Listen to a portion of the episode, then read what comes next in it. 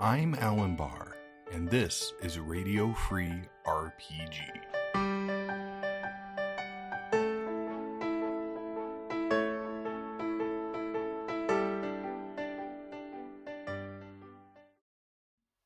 Hello, I'm Alan Barr, and welcome to Radio Free RPG. Today I'm joined by a guest host, Amanda Kahl. Hi, Amanda. Hi, that's me. It is you. So we had some listeners ask for particular topics, and one of them was about art directing and working with artists f- from the standpoint of being an art director. And so I thought it would be about time for Amanda, who was the first guest ever on Radio Free RPG over a year ago now, mm-hmm. to come back and she will be serving as the guest host, asking me questions about RPG production, art direction, and other related topics. So, Amanda, why don't you introduce yourself a little bit and then take it away? All right. As Alan said, hello, I'm Amanda Kahl. I am a freelance illustrator who's been working in the tabletop RPG industry for, oh gosh, I don't know, 12, 13 years now, something like that. I don't, I honestly don't even remember. A long time. and I'm also a comic artist. Uh, do a lot of self-published comic work, but I have done illustrations for many, many RPGs. So I have been on that side of it as the artist, working with many an art director or person who is assuming the role of art director. So I'm going to actually start with that as far as basic information because I'm not going to assume that everybody actually even knows like what an art director is, what that job even means. So for anyone who doesn't know, can you just describe what the role of art director even is as it relates to game design? Sure. So, and I think I think this is a little bit varied based on each company and how many people might be there. You know, for mm-hmm. example, at Gallant Games, I am the art director. I'm also the publisher. I'm also the lead designer. I'm also the CEO and CFO, and I wear all the hats. You're all the things. Yes, uh, except for artist and layout artist because an editor because I can't do those things, and I need other people to help me do better.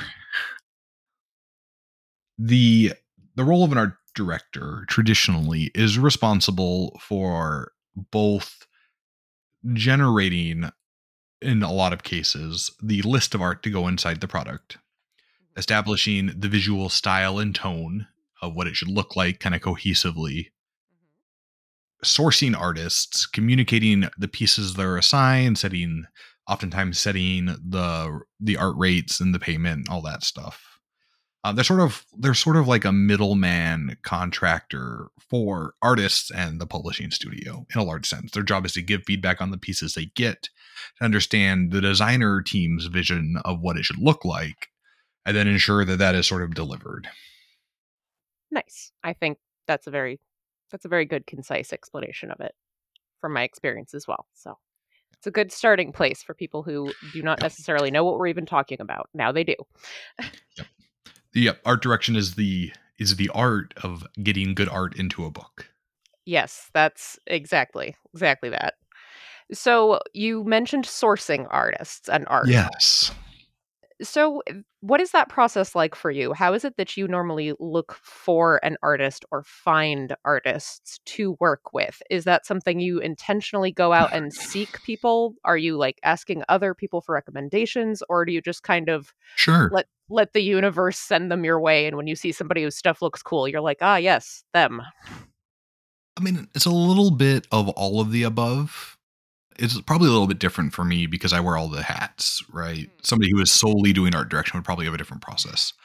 But for me, what I do is I sort of keep an eye on one products in the industry that I like the visual style of, right? Mm, and I mhm. check the credits and see who the artists were.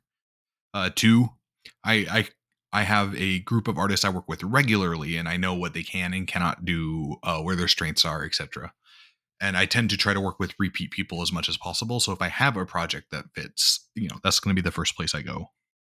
And then, you know, social media, various online portfolios.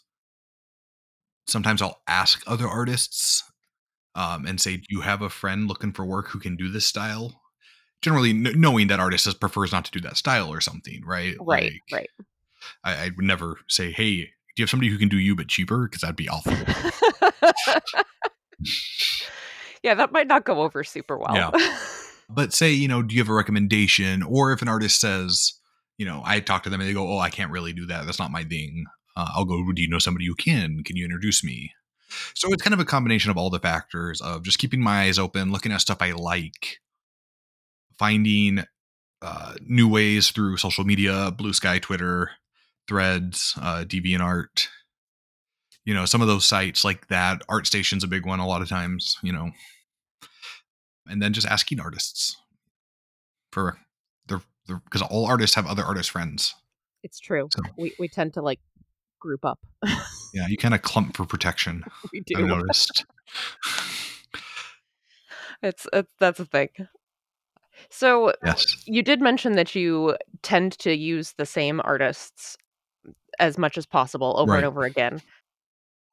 Before doing this interview, I went back and listened to your episode uh, where you you interviewed Nick Giacondino again because uh, yeah, uh, as as most everyone who knows anything about Gallant Knight games knows, Nick has drawn a lot of your stuff. He's one that you work with a lot.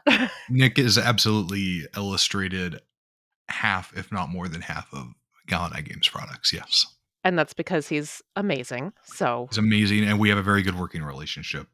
Yeah, so that that's actually kind of what I wanted to ask about is that you described that approach that you and Nick have this kind of unique relationship that the two of you had. You talked about in that episode where you've developed this more collaborative type of relationship than a Right. directive one. Is Yep. do you normally like to approach art direction from a more collaborative kind of v- like outlook or do you tend to approach it more in a directive way of like this is what I Sure. want please do this and Absolutely. why why do you prefer one over the other It. I will say that answer depends on the product. Mm-hmm. So for 99% of what I do, I tend to have an approach of let's work together and I'll, I'll get into why in a minute. But sometimes, you know, especially if I'm working with licensors or other people who have final say, I have to adhere to their guidelines. And so I have to mm-hmm. to concrete. You cannot do this. You can do this, right? right And so, generally speaking, um, and most of the time I'm working with licensors, they're usually actually artists. For example, we've got upcoming, we're going to be kickstarting a supplement for Mechas and Monsters called Kaiju and Cowboys, which is based on an indie comic, oh fun which is illustrated, uh, written by, and now that I've started talking about it, I've completely forgotten the name of the writer. His name is Matthew. He's very nice. We talked today. Matthew, I'm so sorry. I know you. Your name is a name I know. matthew awesome Matthew Blair. Matthew Blair. I remember. okay there we go Um, but it's illustrated by Frankie B. Washington, who is an artist I worked with previously. oh, okay And so I saw the comic and I liked it. I'd read it and I reached out to Frankie and said, Hey, you know, we've worked together. What would you think about me adapting this to my existing rule set? And they were like, That's great, let's do it. And so Frankie's gonna be doing the illustrations. And then he's a he's a co-creator of the IP. Right. And so Mm, mhm. in that case, I'll just give him a list of what I need and Frankie can go nuts because he's gonna have the final say. Right? Right something like when we did Zorro, there are very different art direction rules. They have a very particular style because the hat Zorro wears is a very particular type of hat, and there are hats that are similar but are not it, and you have to make sure you know. Or you know, certain you can depict Zorro doing this, you cannot depict this, stuff like Mhm, right. mhm. And so it, it kind of varies in that regard. But generally speaking, if I have the final control over the product, I tend to favor a collaborative approach. And I think the reason why for me is one, I am not an art expert. I know what I like. And as I've been doing this a while, I've gotten pretty good at learning terminology or knowing things about art, Mm, but I am mhm. still not an artist, right? right I go, this is what I want. This is what I want it to look like. I can, I know how to source references, but in the end, I don't know everything. And for example, shortening the four, not foreshadow. I had to tell an artist to like the perspective was like I need you to bring in the perspective and shorten it so the arm looks shorter, so it looks oh like tighter. you you had all the parts for shortening For dang, see, right? like I didn't know what that was, and so I had to like print out a picture they sent me, and I drew on it to be like, I want you to kind of move it here and do this, and do you kind of see what I mean, right? If I'd known I needed to do foreshortening on this arm right here, it would have been a much easier conversation, right right? And so, because I don't know these things, and this is true of all my creative uh, collab work in general, I when I'm working with another creative, I want them to be able to one add their voice to what I'm doing because I think it makes it stronger. Um, their job is not necessarily to just do what Alan says and make it Alan's vision, but to make it our vision as a team, right? Uh, and then two, they know things I don't know, and so they might propose something that I can go, oh, that's a really cool addition, or I didn't think of it that way, or that's better than what I had. And by being collaborative, I can put them in a position where they feel comfortable doing that. I want them to know they have that trust from me. Right, right. That's very cool. So I guess that kind of eh, sort of answers my next question, but I guess you could provide some examples of it anyway, which is do you find yourself in some situations where the art you commission will actually start to feed back into your game design and your narrative design, where you get kind of like, oh, you see a piece of artwork that you have commissioned from somebody, and that gives you a new idea of something you might want to explore in what you're already working on? Generally, hmm. I so when I'm sure it has. I'm struggling to pick an example right now. That's all right. I would say certainly in Tiny Supers because oftentimes Mm, I mhm. will give Nick Tiny Supers is my universe and my game, but I've given Nick a lot of free reign to define the visual aesthetic of it um within certain parameters. Like I gave him very overarching like I want this vibe, right? I need I wanted to have this kind of like ground the imagery in this. But other than that, you can kind of do your thing. And so Nick has had a a very strong visual influence, and that in turn has certainly influenced what I have written. Though, generally speaking, I provide him a description first, and is and he's generally just doing more tweaks Right. uh, Yeah. to to bring it to life. But I absolutely, as we did the after we did the first book, which was very much a linear. Here's what we're doing. Here's what I need. And and obviously Nick had the freedom to kind of he would iterate. And I think I only ever made one requested correction to a piece of art in Tiny Supers, really. Uh, but uh, the visual style he delivered there definitely influenced what I gave him for art for the second book. Without him having to give me feedback, I went, okay, this is what Nick has been doing, so I'm going to tweak the art I'm going to request. Mm, hmm Kind and of sometimes I'll say this piece is really specific because we're writing an adventure and I need it to do this. And sometimes I'll say I need something that vibes with this. Go nuts, right? And I usually tell him something like, if that's too vague, tell me and I'll get you something more specific. But a lot of the times he likes to kind of stretch and do that. So I can sort of get away with that once in a while. I try not to make it the whole book of that because I think he might die. But he would just just keep on drawing more and more. I would like a book that vibes like this illustrate for me. Yep, you just you would just get mountains of super detailed, amazing illustrations, and eh, and he eh. would just be crushed under all of his yeah, eh, markers well, he and would he does them all physically, so he would probably just die under a pile Yep. of paper. yeah, paper Exactly. cuts. But so it it has definitely, especially with Tiny Supers, it definitely has sort of influenced the way we've gone. Um, and some of it, like in our upcoming home handbook, which we're going to be crowdfunding soon. Nick took the Canadian superheroes and he did them in a really cool comic book panel style where the top one's a big splash and there's like a portrait with the bust superimposed over the whole thing. oh, that's so fun. and it it looks really slick and unique and he did that differently for the canadian section of the book than all the other art in the book and so that section Mm. immediately pops as different Yep. he did the same thing in the Gallantverse campaign guide when we did the national team section with all these different national teams from Europe and stuff. And he kind of gave that a distinct visual style without me telling him to. He just said, Hey, I'm going to do it like this. And I said, Yep. Great. And he like hand drew all the national flags onto it Oh wow. because he's a crazy person, I assume. And then when we got to the South America section, he came back to me and said, Hey, I mean, Nick lives, you know, in Argentina. Yep. He's like, Hey, I have some very strong opinions about this. And I was like, I expected you would go nuts. Like, Mhm. do you, I'm like, the thing that need, it needs to match the writing. So if I need to change the writing, tell me so we can adjust it. But otherwise, like, I don't really care. Take the vibes. And so he was sending me like references, like he's like, "Oh, I'm going to pull this from uh, Mayan history, and there's some Inca stuff here, and you know, we have this local legend of X, Y, Z. I'm going to kind of incorporate that stuff I never would have known, no matter how much research Oh, that's- I did. that's very Right. cool. Yeah. And so he was able to strike a really cool, even inside the book, we were able to adapt consistent but different visual styles because he was comfortable giving that input Mhm. right? And I and I have other artists I work with uh, Simone Tamietta, who I'm currently doing a mega dungeon with, uh, and he's trying to kill me. I've seen some of your updates about the mega dungeon that is trying to make you die. I sent him. He, uh, we were talking. I was like, "Hey, I want to do a mega dungeon." He's like, "That sounds fun. Let's do it." I was like, "Great, here we go." And I sent him like the outlines of the dungeons and said, "I want it like this, but feel free to you know make it work how you think it will work because I'm going to work it around that in the end, right? Like, here's my outline for the level. You know, I've got these key elements. Do your thing."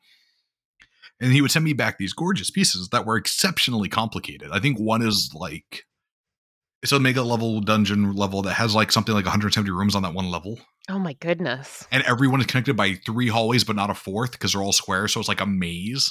Oh my goodness. So I'm looking at this going, how am I going to key this? What am I going to do? What do I even here? Yeah. I was like, I guess I'll just like break every room into a zone and pretend like it matters. I don't know. But he, he felt very comfortable giving his own, you know, stamp on that without much feedback from me. And I let him because we've worked together a bit. So Right, right. So has that kind of uh has that kind of trust ever backfired on you? Have you had a situation where you thought you could let someone kind of off the leash a little bit and it just went totally sideways? Yeah, absolutely. Uh, you know, and I will say it mostly backfires on me when I assume the relationship I built with one artist transposes to another, usually, Mm. you know, unintentionally. Right, right. I will go, this is how I operate with these five regular collaborators. I'm going to just treat this new person like that. And that uh that doesn't that that's happened where I've had to scrap entire pieces of art and just go, I can't pay for this, can't use it. Right, yeah. um it's just not going to work you know no matter and, and artists fairly have a limit on the number of revisions you get and so at a certain point you just go okay we're done you're paid like unfortunately you know you we commissioned you for x amount of revisions we've hit that limit Cle- clearly we're not communicating or vibing or whatever we want to use here, Right. right We're just not on the same page here. right and some and uh, i would assume 99% of the time because they're talented artists that's my fault i'm probably miscommunicating something or not knowing the phrasing i need to use to get what i'm looking for mm, hmm I would, I definitely, based on the quality, I mean, and I've worked with you, based on the quality of artists I've worked with, I'm going to assume like it's, it's mostly on my end. It's not me, it's you. Or wait, sorry, it's not you, as me. Right. I went the wrong way there. no, really, it's just you. Get out of here. No. Yeah. Yeah. Come on, Amanda. There was this one artist, Amanda, right? So like, She's the worst. yeah, just awful. She, she does all this art and stuff. Stuff. So you've mentioned a couple of different projects that you are currently working on. I know that you are ridiculously prolific. You're the type of person who just like bangs out an entire game over a lunch break because you got an idea. How many projects do you actually actively have in production at a point in the workflow where you're incorporating art directing at any given time, like on average? Yeah. Because you having like 20 Word documents going at every given time is not the same Sure. thing as having to direct Right. an artist. it it kind of depends on the game and what I intend to do with it. So some games I intend to use stock art. Mm, hmm and I know that. And so the art direction there is me picking the pieces I want to use out of Mhm. either a portfolio or searching a stock art website. Mhm. And so I don't I don't think that quite counts because I'm not going to be giving any feedback to anybody. Right. I would say probably never more than half a dozen, probably at, at the most. So many. At the, at the most, probably closer to one or two, maybe three at any given time. right. And generally, I don't start one until one is kind of wrapping up, so they have a limited overlap. Mm, okay. and that and that's probably more due to budget constraints. than Anything else, I only have so much budget to go around. So Which kind Nick of and I are basically always working on something. right, right. Which that that kind of dovetails into another question I have, which is what what does budgeting for art kind of look like for you as far as that goes? Sure. Do you have like a percentage? Do you have an overall budget that you're usually aiming for, or do you kind of tweak your budget to what an artist that you want to work with rates are like? So it's kind of a mix of all of them. Generally speaking, I look at the first I look at the product and I look at what I think I'm going to be able to do financially with it. And this is the really unglamorous part of publishing, folks. Heads up. Yeah, this is where we talk about spreadsheets. And I, I kind of look at what I'm going to do with it. And then I also have to look at is stock art readily available for it. Hmm. It is much Mhm. easier to find readily available stock art for something that is sort of generic, low fantasy esque, medievally dungeon crawling. Like that stuff is everywhere. Mhm. Right. And so writing for something like writing something like that where I can use stock art is much easier for me to illustrate because one, I probably already have the stock art. Or two, it won't be that hard to find. Right. And and there's a there's a benefit of like, is it a small experimental game? Well, stock art's probably not as big a deal there Right. right? But if it's something that's going to be a flagship we want to, p- to carry in stores that has the Gallant Knight Games logo on it, we probably want custom, unique art that we can have be identified with us, right? And so then that comes to okay, well that's original art now, and so then I'm looking at okay, uh, I tend to go by a certain number of pieces per page count. Like I generally want one piece of art every four to five pages now. Used to be less years ago, or we would have, or we reuse art in the same book, which I've never been a fan of. But you, you know, You needs have is needs must, right? yep. and so the uh you know i try to i try to get even if it's just like a small quarter page illustration or a piece of spot art i try to have something every four pages or less mm-hmm. and we've gotten closer with that with like tiny cthulhu certain other games we managed to get closer and part of it is you know with some of our games art density art in a bestiary is more dense than art in other parts of the book Right. Yeah. because generally you're going to want to illustrate any unique monster you have and that's going to happen a lot more in a bestiary and so it just kind of depends but certain artists i work with a lot i know their rates. They have rate sheets. We've communicated enough that i can go okay if i want to do tiny cyberpunk i know nick's full color cover rate. I know nick's interior black and white rate Right. per page right? And so i can go i know how many words i'm going to write. Because it's an existing game in an existing line i sort of know we're going to come in roughly this page count which means i need roughly this many pieces of art and you know the latest push has been i'm trying to like spread the art out more too. So i'm like okay i know i'm gonna have this many in the bestiary i need to do that. So i need to make sure i can also accommodate this increased amount throughout the rest of the book rather than just doing a total page count division. Right. Yep. and so those ones is a lot easier. Some projects i do with artists we actually do a royalty share because i feel like it gets more money in the artist's pocket Mm, hmm and so what'll happen is then we'll collab on the game from the ground up and they will draw the art as they see fit for the game. Mhm. And they just get a flat out royalty cut of the Kickstarter and everything, usually 50 50 after costs. Yep. Which which is what I would get paid to. Like we I don't make any money till they do, and we make the same amount. Right. So, you know, and in that case, the budget's less of concern. It's just, you know, are they in a place where they can comfortably work for royalty if they want it? Right. right Mhm. and that that's certainly not something i would have offered an artist a long time ago because i couldn't have guaranteed the sales to make it worth their time they would have been and i would and i've told them in the past you know you're better off taking the flat rate here Right. Right. because you'll get the money and i can't guarantee your royalties are going to cover you Yep. now i can pretty reliably get close enough that i go hey if we don't hit what you would have made we'll be close enough i can pay you the difference right? But we've always hit it so that hasn't been a concern yet. But so there, there's a bunch of ways and i've tried to tailor it to the project and kind of what we're doing. I mean it's a really long answer for it's all of it and then some right?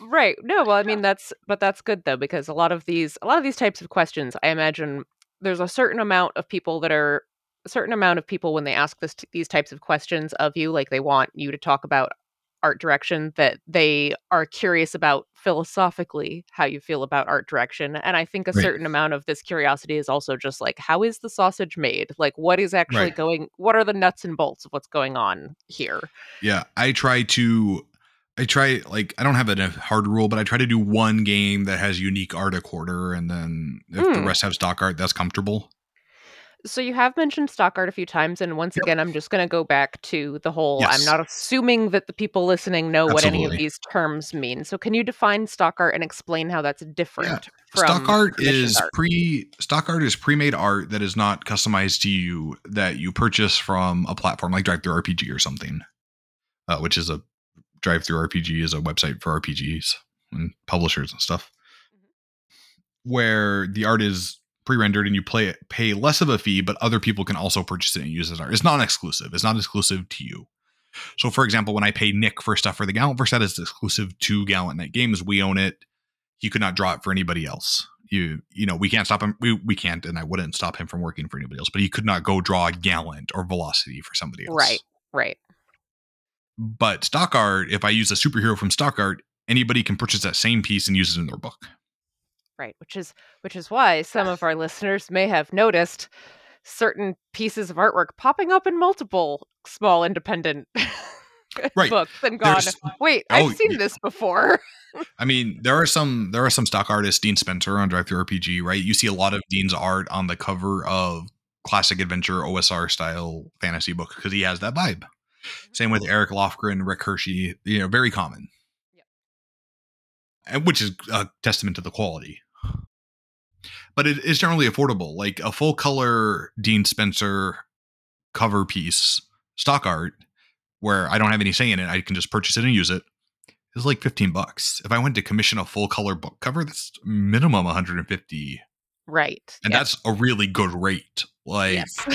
the kind of rate I would be uncomfortable with, generally speaking. yeah, because it's a it typically an, an order of magnitude cheaper to get the stock Right. art, but then it's not unique. Because he can sell 10 copies to 10 people and make the same amount of money. And Mhm. so he can, but all 10 of us might use it for a cover. right. And so stock art carries some benefits in that it's affordable. And I definitely always tell starting out publishers, like if your game fits a stock art niche that exists and you can get stock art for it, do that. Like that is the choice, right?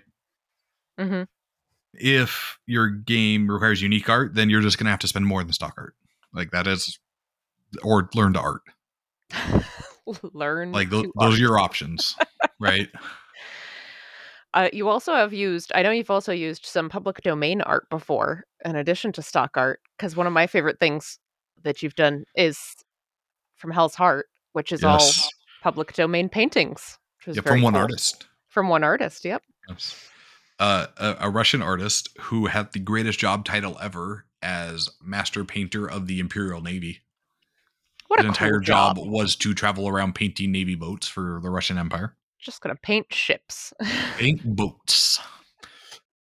Yeah, so that that game actually sprung from that art because I found I read an article about this artist and I was just looking at their art and I was like, there's so much of this and the scans were insanely high quality. yeah. like some of them are like mass like I could cover a wall with one of these pieces, some of these scans. Like they are not they are like I think one was 1200 DPI oh my god. and I was like it crashed my computer trying to like oh just Oh, load it and I was like this is so and that's always kind of the risk with public domain art is sometimes the quality is so bad you can't use it Right. because it's a bad scan or the art's been lost or it's been like you know that photocopy photocopy photocopy so many Yep. times Uh, Mhm. but all of this stuff has been scanned in through public domain museums where the use is there or whatever. And so I was able to say, I can art a whole book from one artist using this gorgeous, like classic oil color painting naval stuff. Like, I don't, even- I, I think it's oil. yeah. There it looks like oils. right. Yeah. I'd have to look, but yeah. And so I used that. Right. But that was a very specific instance. A lot of other games use public domain art, and the benefit of public domain art is, yeah, well, it's free. It's like stock art, but even cheaper. Right? it's the drawback cheaper. being it certainly it. is anybody can use it hmm now one thing that i haven't done that i have wished i was good at is the remixing of public domain art Mm, hmm like doing digital things to it or over it to modify it or change it to make it unique to you hmm i always think that's a really cool vibe something Mörk Borg Yeah. does really well other you know games like that yeah, some element of like collage or photo bashing to get it to be exactly what you want. right and, that, and that's the kind of thing i would at that point you know be paying a digital artist for but it would Mhm. you know be interesting to see what happens with that Very cool. So we've we've gone over a lot of the like basic nuts and bolts of how these things work and how how art direction and production generally works for RPGs. I do want to ha- ask you a few questions that are more about your body of work specifically than the Okay. process itself. So, of the RPGs that you have published, which one do you feel had the best art direction? Where do you feel like you really did a great job? Oh, so I'm going to give three answers to this because I think that's fair. Okay. Um, one, I think the most cohesive and well put together art direction, and I, I'm going to give Nick a lot of credit for this, is the Tiny Supers line. That's because that book's fantastic. The whole line Those is book- fantastic. Nick, Nick has crushed the art, and he's managed to keep it consistent while also improving over the last six years we've Mm. been doing them together. Mhm. I I will I will take some credit by saying I I think I got us started on a good foot with having better art direction than I have had in the past. Mhm. Um, because I'm not a trained art director. This is a continually learning sort of job title for me.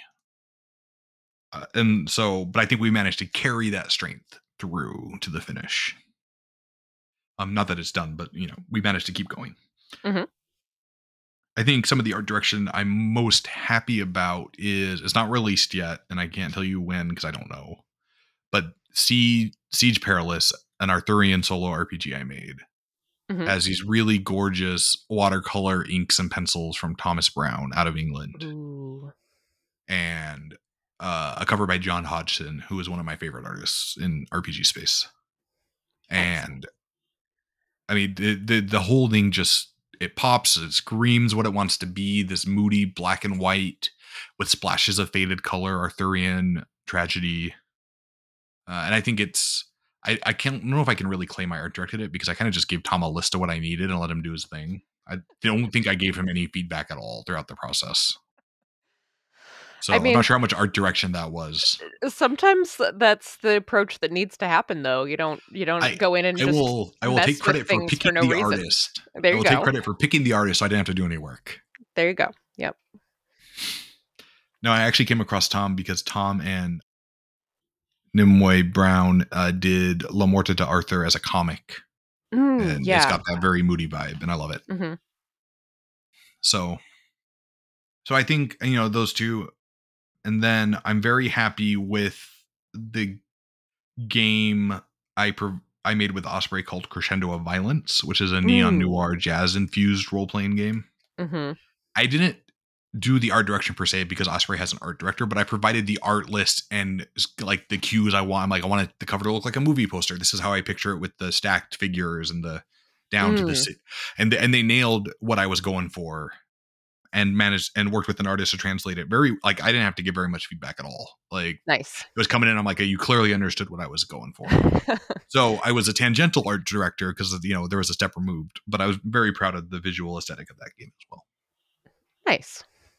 I I also like how all of those answers are so very different from each other.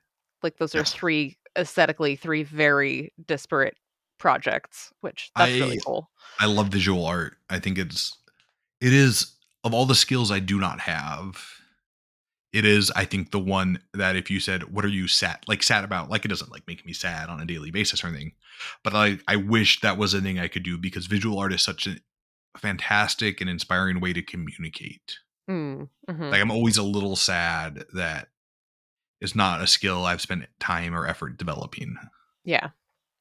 And I And kind of go. mean, "Ah." I would I would say that you've definitely through this practice of having to act as an art director, you've certainly honed your sense of aesthetics and design, even if you can't necessarily like maybe if you don't have like the manual skills Absolutely. to do it yourself, you have definitely developed like the, a way to communicate about art, a way to bring your vision to life, even if you're not the hand that's drawing it. And that's still pretty incredible though. and I, I definitely uh, not diminishing what I've done with that, but definitely also always kind of like I wish I could just draw my idea, right? Right. Be the one to pick up the pencil and make it Right. happen. But yeah, Right. no, I, I've been blessed to work with really fantastic artists. Aw. So, uh, also, I stole this one from the interview with one of your fantastic artists. This is another question I stole from your interview with Nick, uh, which is Is there a game that you've released that you look back on and would like to redo the art direction on? I Somewhere mean, where you feel like it just didn't didn't quite get there and you you would know how you would do it better today. Yeah, I mean, I would anything up through. I mean, Tiny Dungeon Second Edition. I think we were. I mean, Tiny Dungeon Second Edition was only our fourth or fifth game. Yeah, that was early. I ever made. And I definitely feel like just going back and applying what I know now to it, I could make something that would be way better. Like, not that Mm, anything's mhm. bad. Like Anthony Cournoyer, who did the art for that, is fantastic, and he every piece in that book is great. I just didn't have a good idea of pacing and structure and cohesion, and Mm, you know, mhm. like how it should flow and what should be bigger or small. Like, I just didn't know. Right. And yeah. so if You I were to go back and redo that, I think I would be able to do something great there. And then everything that like Tiny Frontiers, Tiny Frontiers Revised, Tiny Wastelands, that all predates Tiny Dungeon 2e. And I would, you know, Tiny Wastelands probably the only one that I would say maybe not, because I think Mhm. that one still hangs together decently well, but I could probably do better. Yeah. So yeah, I mean, those would be that early run. I think I could, spe- uh, specifically for Tiny D6, I think I could do a lot better. Nice. Yeah. And then and that is the thing though, is that it's not necessarily that anything about it is wrong. It's just that you know Right. that you know that you're at a more de- you're at a more mature, developed place as Right. an art And director. So you know I'm you sure it's the same thing for you as an artist, right? You look at Oh. a piece you did 10 years ago and go, I Oh gosh. pull this out of the water now, right? Right, right. Yeah. I've, very rarely look back at something that you did a long time ago and be like, wow, I don't know what kind of amazing energy I was channeling that day, but that really, really worked Yeah. great. But for the I've most had- part, you look at anything more than like a year old and you're just like, oh gosh, no. Oof, you can make What a year? I'm impressed. Hmm. I don't It make it five minutes more- most of the time. It used to be a lot uh it used to be a lot shorter time frame. I think I've gotten kind of to the point in my uh my own skill development now that it's like, yeah, a year. I I, I go about My- a year. I think my sense of artistic satisfaction with my work has the goldfish attention span. oh no. I'm like, I'm happy, click save, walk away. I hate it. Coming back. Gonna fix it. Well, that's that's part of the process. Obviously, the moment you finish something, you want it to just be lit on fire, and you think it's the worst thing that has ever been done by anyone. That's that's just part of. The I mean, I don't I don't generally feel that bad about it. And then you like walk away for a few minutes and calm down, and you come back the next day, and you're like, oh yeah, that's actually fine. Yeah, I have a couple design buddies I just call and I'm like, hey, am I crazy? And they're like, no, no, no, you're fine. They talk me off the ledge. Right. Yes, that's very valuable to have those people. Yeah. So, is there do you do you have like a a like bucket list aesthetic or art direction that you have not gotten to use that you really want to? Is there something that you're like, "Oh, I'd love to incorporate this visual Yes, absolutely. and I just Um, haven't got- found the project for it." Uh, well, so it's funny. I actually have found the project and I'm just kind of getting rolling on it. I am a big fan of the Franco-Belgian comic style that uh, Mm, Ligne Claire, I believe it's called, Mhm. right? Yep. I love it, and I would and like that Moebius, that uh Druillet, that all of that sort of you know Valerian and Laureline, uh Thorgal, right? All of that Franco-Belgian. Um, and I would love to do like a whole line of like fantasy and science fiction and post-apocalyptic in those various styles. And so I, I I finally have had a few ideas, and I'm working with a few different artists on a few different ideas for it. But that is, a, I mean, some of the first comics I read were in that medium, and it has always been an idea of mine. I've kind of kept in the back of my head and chase, going, I need something but This they also have a very happen. distinctive visual vibe to them. Like you can't just Right. throw some like I can't just throw dungeon crawling fantasy at Moebius, right? Yeah. I'm not going to get dungeon crawling fantasy back. Hmm And so the idea needs to match I, that that some art some art aesthetics you can pair to a lot of different ideas. Some to me at least feel more limited. Like I'm sure if I went to the actual Moebius and was like, I would like to do a dungeon crawling RPG with you, and some for some reason there was a yes, right? right. some somehow, right? So isn't he, I'm pretty sure he's passed away.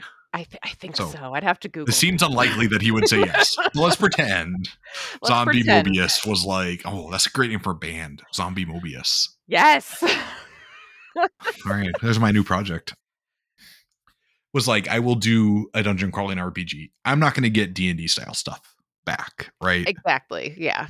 It will be dungeon crawling. It will be fantastic and fantasy, but it will also it be very Moebius. And it will blow your mind because it will not be anything anyone has seen before. Right. And so the i- to me for something like that, the idea needs to be equally good, right? Like do I think D&D illustrated by Moebius would be amazing? Yes, absolutely. Uh, right? What am I saying? Right. No. Right. But would the would would I feel comfortable with my name being the writing next to that? I don't know if I would. Right? right. It feels like rehashing an old idea for some styles of art is less I don't want to say less good, but less interesting maybe. hmm there's certain ways art so fires your imagination and it means different things to different people. Right. Something you could do so much more with. And for me, that Ligne Claire Franco-Belgian comic style is this mix of sort of mind-blowing, revolutionary, revelationary, like aesthetic that for me screams that it is something bigger or more or different than you could ever conceive of. Mm, And mhm. so, and that's because for me, it was so influential when I was young. Like, I stumbled into some old comics in the library and was like, what is this? This is the greatest thing I've ever seen. Mhm. I think it was Lone Sloane, which like wrecked my 10 year old brain. just felt the entire top of your head open up. You're just like, oh my yeah, gosh. Right? Like, galaxy brain. Here we go. My eyes were spinning nebulas for like a week. I just I just feel like for me on a personal level that style of art means so much to me from like how it impacted me and changed how I view things that the game I make for it would have to have that same import. Right. And I don't I Yeah. don't feel that way about certain other styles, but like for me I couldn't imagine an artist other than Nick drawing my superhero inspired RPG because Nick's art vibes so much with the four color comics I grew up on. Oh yeah, for sure. It matches the ideas I have of what that medium is. Right. Mhm. and and that d- isn't going to be true for everybody and that's okay and i think that's fine but for me the final art in certain books has to be something and there are other books i can make that can be different because d&d and dungeon crawling has so many iterations in rpg space i Mhm. mean i feel comfortable with black and white line art i feel comfortable with full color painterly stuff right there's a lot of options there right. that i think scream that vibe to me whereas with some of these other arts i'm like no they're like there for me there's mentally like there is one vibe here we're doing this Right. Right. So I have just a couple more questions left. I know we're we're getting close to the end of time here. So I know most most people are would not be able to name their favorite art director, which is completely fair because it's usually a, a pretty invisible job to most people. But is there an RPG or other tabletop game that you look at, not not one that you published, but that someone else has published, as like the gold standard, greatest example of art and game design influencing and working together in a really a really Ooh. great way. So I'm gonna give yeah. So I have a couple answers. So one, I actually do have two art directors who I deeply respect and follow the work of. You would. Aaron Acevedo, who is the art director at Pinnacle Entertainment and used to run Sigil Entertainment and the art studio Sigil. I've worked with both commissioning art from them and as a writer for him. And he is an art director who just I I don't think he knows it because I don't think I've ever told him I should. The way he communicated with me when we were hiring him to be an art director taught me a lot about art direction. nice. And as I've yeah. got more books that he's worked on, I've been able to see what see those lessons in practice, like subconsciously. I, you know, at the Mhm. time I didn't quite realize, but looking back, I go, "Oh, this is why he was doing it." You know, I'm getting it right. Mhm. And then Alita Saxton, who was another art director who we worked with on Blue Planet Recontact from Sigil again. Same Mhm. thing. I learned a lot from Alita, watching her interface with artists and go back and forth with us as the publisher. And so both of their work I'm aware of and follow and keep an eye on because I've learned a lot from them and because I've had that communication, I can see that. Nice. Um, but uh book that marries art and oh, that's that's a little tough. I'm a big like it, it gets a little it is it is sort of hip to be down on it right now, I think, for a lot of people, but the impact Mörk Borg had on the visual aesthetic of RPGs, I think, isn't something we'll fully appreciate for another 10, 15 years. Uh, yeah, as a a- as a person who comes from a comics and zines background, I Yeah. uh, I I can't even. I, I could probably write like a whole Right. dissertation on the Like, it- impact of And, and, that, and that doesn't mean it has to be for you as an artist or an art observer, right, right? right. But the visual aesthetic of that book and the way it marries with what it wants to be presenting works Mhm, really well. And there's a reason it sort of grabbed on and lit on fire when mhm. it came out, right? There's a reason people responded to it. And I, I think there's a lot of reasons, but I definitely think sort of the art marrying with the game is a big one, a big one. right. Yeah, absolutely. And it's definitely, I would say, often imitated but never duplicated, right? Oh yeah, for sure. You see a lot of people trying to emulate that art punk style and a lot of them are they don't they don't they don't quite make it. yeah. It, it's it's a skill set. And I mean, Yeah. I certainly can't do it, and I would never pretend I could. I, I I look at it and go, I don't know. How, I I even can see some pieces I recognize from the public domain. I go, I don't know how you got from here to here. But Mm, mhm. I, whatever you did, it was working. I just don't know. So I would say, you know, from a visual aesthetic perspective, regardless of how you feel about the game inside, I think Mörk Borg is probably in the last couple of years one of the most influential Yeah, for sure.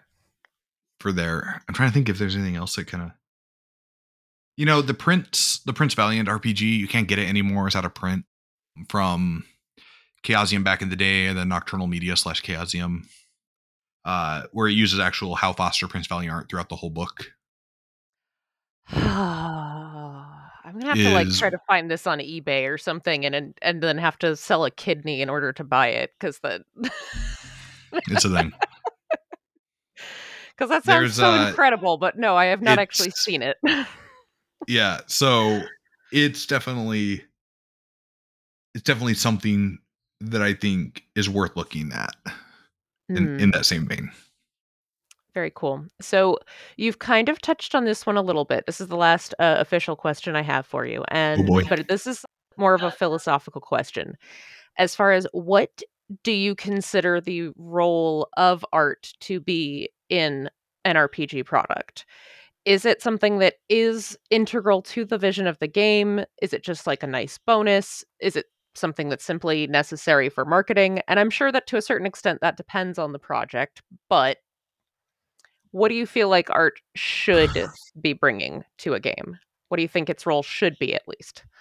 art is another tool to just like words or layout or the the sort of production method be it print pdf whatever art is another tool to communicate both how the game works what it's about and what it is to the person intaking the game it is i mean it's just like anything some people are visual learners some people are auditory learners some people are Mhm. learn who learn by doing right and some people learn RPGs by reading everything. Some people learn RPGs by skimming. Some people learn RPGs by looking at the art. Mm-hmm. And art is another step in the creative process that comes from communicating the vision, the intent, and the sort of the holistic soul of the book or the game to the person on the receiving end. I I could not see myself I know I said this, I'm gonna have to eat these words.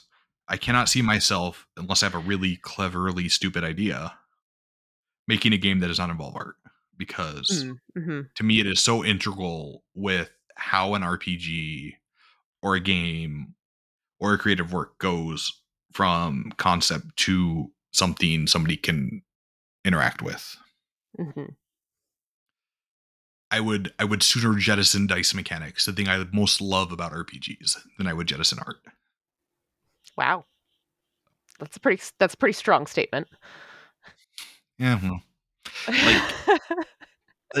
it's just without art, it's just throwing dice. And like that's fun and I love that.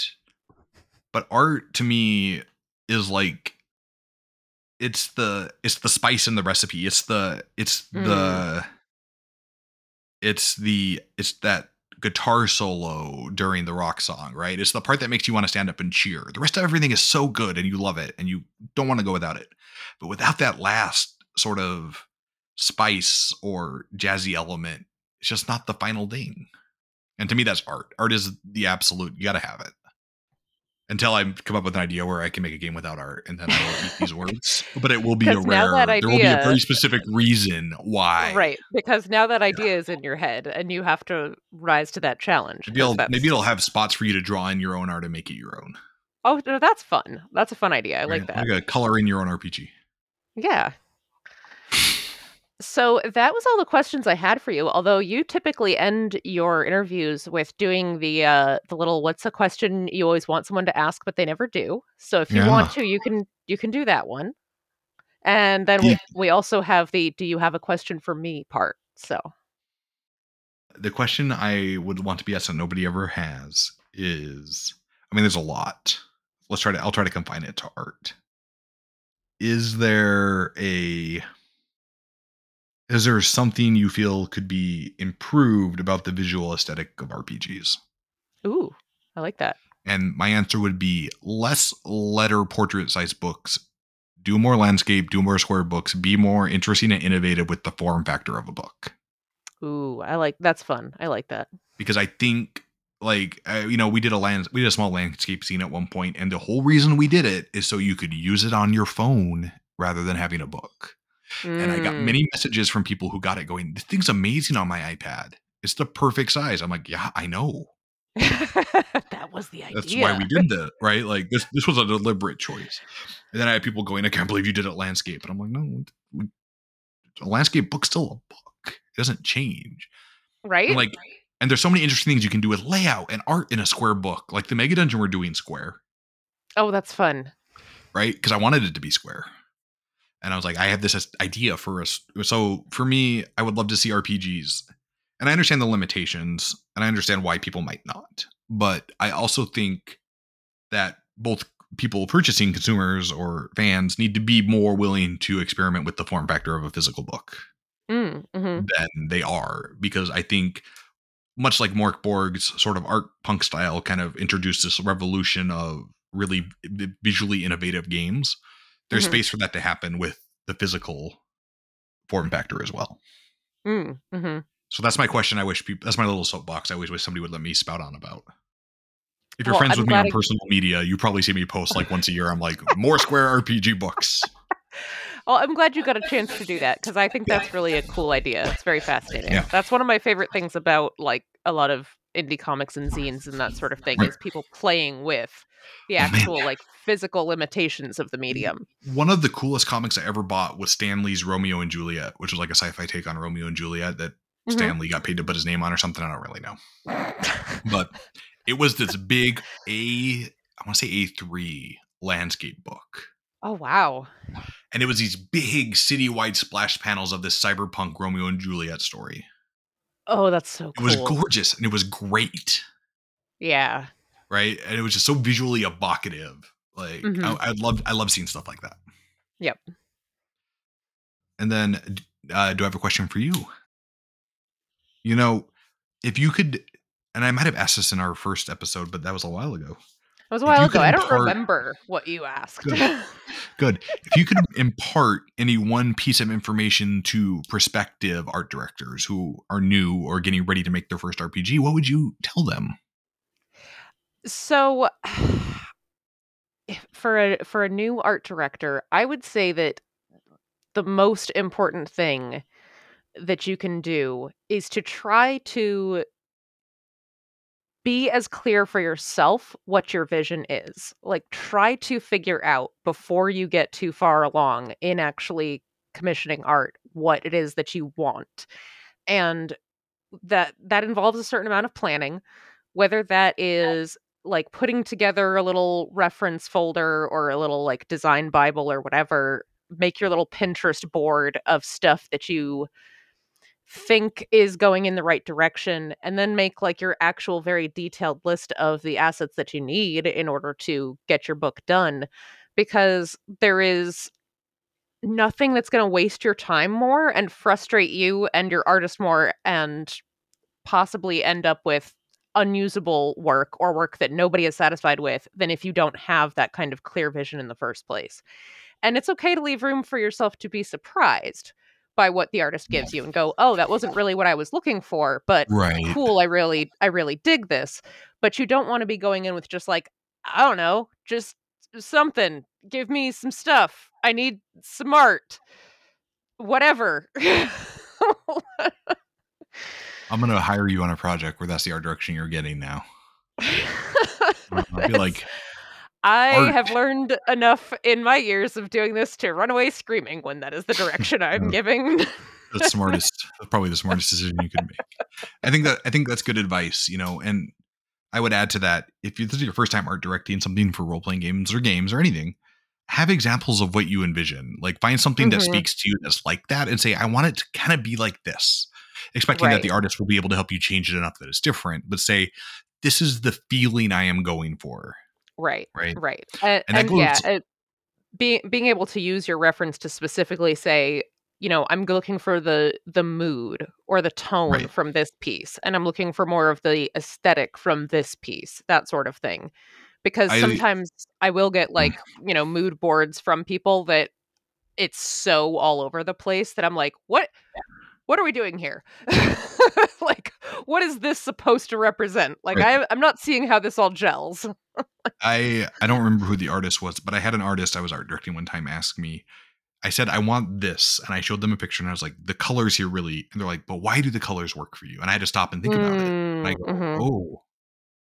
I was like, this is why. And uh, answering that question, I was like, okay, the colors are making me feel this, so that's the feeling I want. So if I can communicate that feeling, I don't have to worry about the colors, right? Right, right. And so practice that kind of stuff. Think about it. Go, Mhm. why is this piece of art working for me or not? So Right. cool. Well, we are at an hour, folks. Yeah, This has been your guest host, Amanda Kahl with that's Radio me. Free. Oh, yeah. Amanda, where can people find you on the interwebs if they want to talk to you more? They they can find me on the interwebs. My website is Age of Night, A G E O F N I G H T dot com. Uh, you can also find me on all the different social medias as either Age of Night or Amanda Kahl Art. My last name is spelled K A H L because I got to be difficult. No, you know. Awesome. Well, folks, you should take a look at Amanda's art and her comic, Age of Night, is fantastic, as well as the RPGs she's worked on. So, uh, Amanda, thank you for coming on and for guest hosting and for having these questions. It was great. I was very excited to be able to do this.